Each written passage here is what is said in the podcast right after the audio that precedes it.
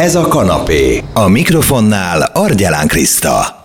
Kellemes rádióhallgatást 98.60 FM életörömzene. Egy diéta során a legtöbbet emlegetett kifogások között szerepel az, hogy nekem erre bizony nincs időm. Hát akkor próbáljunk meg ez ellen tenni, vagy legalábbis ezt megcáfolni Molnár Hanna dietetikus, sportdietetikus a vonal túlsó végén. Mire nincs egyébként Hanna általában időnk? Hát szerintem inkább arra nincsen, hogy gondolkodjunk az ételeken, és hogy előre felkészüljünk, mert ez a kulcsa az egésznek, hogyha tényleg úgy indulunk neki egy napnak, hogy tudjuk, hogy mik lesznek az étkezéseink, erre esetleg előző nap vagy hétvégén rákészülünk, elmegyünk bevásárolni, akkor nem nagyon van ilyen kifogás, meg érdemes utána járni annak, hogy mik azok a gyorsan, egyszerűen elkészíthető receptek, amiket be tudunk szúrni így a mindennapjainkba. Mennyire jók a netről letölthető étrendek? Mennyire érdemes egy ilyet bevetni? Ez egy nagyon-nagyon sarkalatos kérdés. Én tudom, hogy sokan ezekhez nyúlnak legelőször, viszont én mindig előnyben részesítem a személyre szabadságot, és ezért szoktam mindenkinek javasolni, hogy ha úgy érzi, akkor forduljon inkább szakemberhez,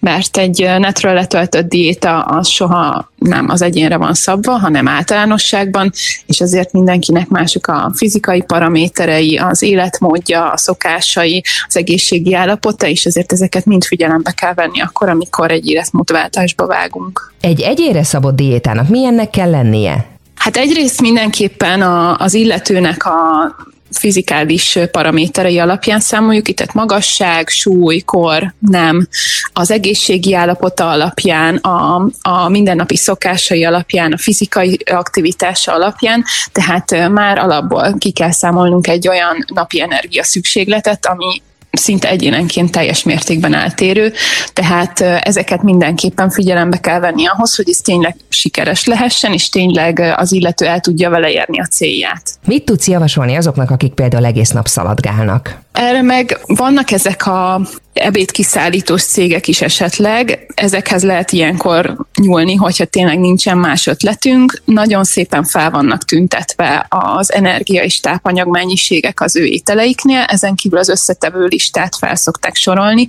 szóval tudunk így tájékozódni, hogy mik azok az ételek, amiket ténylegesen elfogyasztunk. Szóval egy ilyen tényleg SOS utolsó pillanatos dolognak ez jó lehet, vagy hogyha vannak olyan jól bevált kifőzdék, éttermek, ahol tudjuk, hogy minőségi alapanyagokból készülnek az ételek, tudjuk, hogy ténylegesen nagy gonddal készítik el azokat az egészséges tápláló ételeket, amit megvásárolunk, akkor ilyenkor lehet az ilyen vészszartalék ötletekhez nyúlni. Mi a véleményed a cukormentes kekszekről? Ezeket be lehet dobni a táskába, pláne hogyha mondjuk egy darabonként van csomagolva, akkor tényleg sokáig eláll, nem fog megpuhulni, és ilyen vésztartaléknak szuper, pláne, hogy ugye hozzáadott cukortól mentes, és rozsdús kekszek, tehát egyrészt nem dobják meg hirtelen a vércukorszintet, másrészt pedig sokáig elterítenek a tartalmuk miatt, és ezáltal ki tudjuk bírni a következő étkezésig, amit mondjuk adott esetben végre be tudunk majd illeszteni a napunkba. Nagyon szépen köszönöm Molnár Hanna dietetikusnak a hasznos tanácsokat, ez a beszélgetésünk is podcast formában visszahallgatható lesz, akár itunes akár Spotify-on érdemes keresni, illetve lehetőség van arra, hogy e-mailben is valaki kérdezzen, hozzászóljon a műsorunkhoz argyelen.krisztinakukacmannefm.hu. Nincs is rosszabb annál, amikor egy kényelmetlen cipő nehezíti meg a mindennapokat, vagy éppen egy nagyon kellemesnek indult kirándulást. Varga Gyula ügyvezető a gyógyüzlettől a beszélgető partnerem a vonal túlsó végén. Mit tehetünk a lábunk egészsége érdekében, Gyula?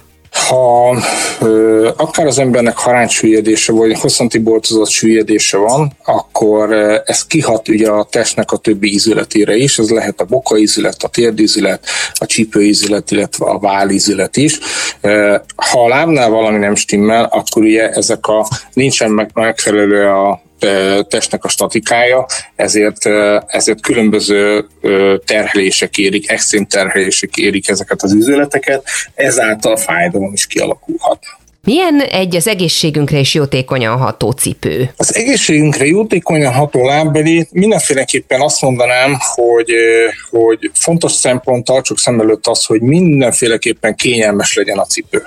Ez az elsődleges ha már valami, ha fölveszük a cipőt és elkezd szorítani, és azt gondoljuk, hogy a hordás alapján majd az kitágul és majd jó lesz, ez nem igaz. Ha Első, első benyomásunk az, hogy, hogy, hogy belebújjunk abba a cipőbe, és jaj, de kényelmes, hú, de jó, de jó benne járni. Megvannak esetleg a, a, a szükséges emelések, ugye a harántbolcozati, illetve a hosszanti bolcozati emelés a, a lábák kiképzésbe, és kényelmes hatást érzünk, akkor, akkor az már az első körben az egy jó irány. Hogyan válasszunk lábbelit magunknak? Itt a 21. században már nagyon nehéz azt mondani, hogy, hogy, hogy az egészséges cipő legyen, mert ugye nagyon sokan szeretnénk divatos cipőbe járni, nagyon sokan szeretnénk minél csinosabb cipőbe járni, de ez valamilyen szinten mindig a kényelem rovására fog menni. Úgy választunk cipőt, hogy most már azért a, a gyártók nagyon nagy kínálatot tudnak ebben biztosítani, tehát azt jelenti, hogy kényelmes a lábbeli is, és egyben divatos is a lábbeli én, én, én azt mondanám, hogy, hogy megint csak a kényelemre helyezni mindenféleképpen elsősorban a hangsúlyt, kényelmes legyen a cipő, és utána, utána következzen a divat, vagy a szín, vagy, vagy, vagy a fazon. Ön szerint érdemes online cipőt vásárolni? Ha nagyon őszinte akarok lenni, egy cipőt mindig úgy kell vásárolni, hogy ö, ö, próbálni kell. Tehát egy, ha, ha azt kérdezte volna, hogy egy könyvet, vagy egy, vagy egy mobiltelefont online, könyv, online ö, ö, jobb vásárolni, akkor azt mondom, hogy valószínű, mert jobban részletesebb leírás kap. Egy cipőnél egy ruhánál azért mindig fontos az, hogy, hogy hiába tudjuk a méretet, hogy milyen kell, azt mindig próbálni kell. Tehát itt, itt jön az, hogy, hogy a kényelem a nagyon fontos, hogy ez a cipő kényelmes legyen. Az lehet, hogy a képen nagyon szép, meg nagyon jó, jól is néz ki, tetszene is, de föl kell próbálni ahhoz, hogy, hogy, hogy kényelmesen hatást érezzünk. Nagyon szépen köszönöm. Varga Gyula, a gyógyüzletügyvezetője volt a beszélgető partnerem, és a lábunk egészsége volt a téma, hogy hogy érdemes cipőt választani, és hogy miért nem szerencsés szerencsés interneten online módon rendelni magunknak cipőt. Erről is beszéltünk, hogyha valaki szívesen visszahallgatná, megtalálja ezt a beszélgetésünket is podcast formájában, akár itunes akár Spotify-on érdemes keresni. Ez a 98.6 Manna FM életörömzene szeretettel köszöntöm a vonal túlsó végén Dorák Lajos előadó Gordonka művészt a Budapesti Fesztiválzenekar tagját. A Fesztiválzenekar által szervezett ingyenes közösségi heteken milyen koncertek szerepelnek? A Budapesti Fesztiválzenekar ingyenes kis koncert koncertsorozat, ez a közösségi hét elnevezést kapta, ami 2014-ben indult, és ebbe a sorozatba többféle stílusú és jellegű zene fér bele, mint például a zsinagóga koncertek, vagy a templomi koncertek, ahol Bach kantátákat játszunk. A zenevár elnevezésük is gyerekeknek való koncerteken szintén ilyen kis klasszikus zenét játszunk, kis kamaraprodukciókat, de egy ilyen kis történetbe, egy ilyen várjáték történetbe, vagy valami történetbe ágyazva, és a negyedik pedig az Aranykor elnevezésű idősek otthona koncertsorozat. Ebből 12 idős otthon koncert, idő, idő, idős otthonba tudunk eljutni. Mióta szervezi a Budapesti Fesztiválzenekar közösségi hét Aranykor elnevezésű programját? Hát ez 2014 óta van, és én kaptam ezt a megtisztelő feladatot, hogy mint csellista, a zenekar csellistája szervezek ilyen koncerteket, és hát nézegetem az internetet, nyitott szemmel járok, és meglátok valahol egy idős otthon plakátot, vagy egy otthon mellett megyek el, akkor gyorsan megjegyzem, vagy, vagy esetleg bemegyek, és akkor így felkeresem az otthonokat, fölhívom őket, kimegyek személyesen találkozni velük, megnézem a helyszínt, és akkor így ö, sikerül kiválasztanom, és hát most már több mint 200 koncertet sikerült szerveznem ebben a sorozatban, úgyhogy nagyon jó eredményeink vannak ez ügyben. Mi a tapasztalata, milyen hatással van a zene az idős emberekre? A zene az nem csak az idős emberekre, hanem más emberekre is nagyon-nagyon jó hatással van, és ahogy Kodály Zoltán mondta, hogy, hogy a zene gyógyít, ez az idős embereknél főleg érezhető, például az időskori demenciával beteg emberekre például nagyon nagy gyógyító hatással van, ez számtalan példával találkoztam ebben a sorozatban, amikor egy végig énekelte, beszélte az olyan lakó a koncertet, aki egyébként senkivel nem kommunikál, és aztán ráadásul a végén még oda jött, hogy oda tolták hozzánk, és akkor utána még meg is köszönte a koncertet, és egyébként ezek az emberek nem beszélnek, tehát nem kommunikálnak, tehát valami olyan mondhatom azt, hogy csodát tesz a, a zene az emberek fejébe, hogy, hogy az, az tényleg fantasztikus, úgyhogy ilyen, ilyen, ilyen esetekben én hatal, hatalmas erőt kapok a zene is a, az egyetlen az élet terén. Mi volt a legkülönlegesebb helyszíne vagy élménye? nagyon sok jó élményem van, igazából nehéz, nehéz megmondani. Talán az első egy-két alkalom, amikor még újdonság volt a dolog, például a Veres Egyházán voltunk, és a, egy 89 éves néni odajött hozzám, és hozzánk, és akkor mondta, hogy hát egész évben csak kapáltam, azt se tudtam, hogy ilyen létezik, egész megkönnyeztem. Tehát ez a, ennyi, ennyit mondott egy néni, és erre, erre mai napig így, így borsózik a hátam, és, és tényleg olyan csodálatos érzés, hogy ez ilyen, ilyen élményt is, ilyen jó élményeket tudunk elvinni idős otthonba is ilyen embereknek. Mik a tervei a következő időszakra, milyen koncerteket fog szervezni? Hát most éppen benne vagyok egy áprilisi közösségi hét szervezésében, ahol szintén 12 otthonba tudunk eljutni.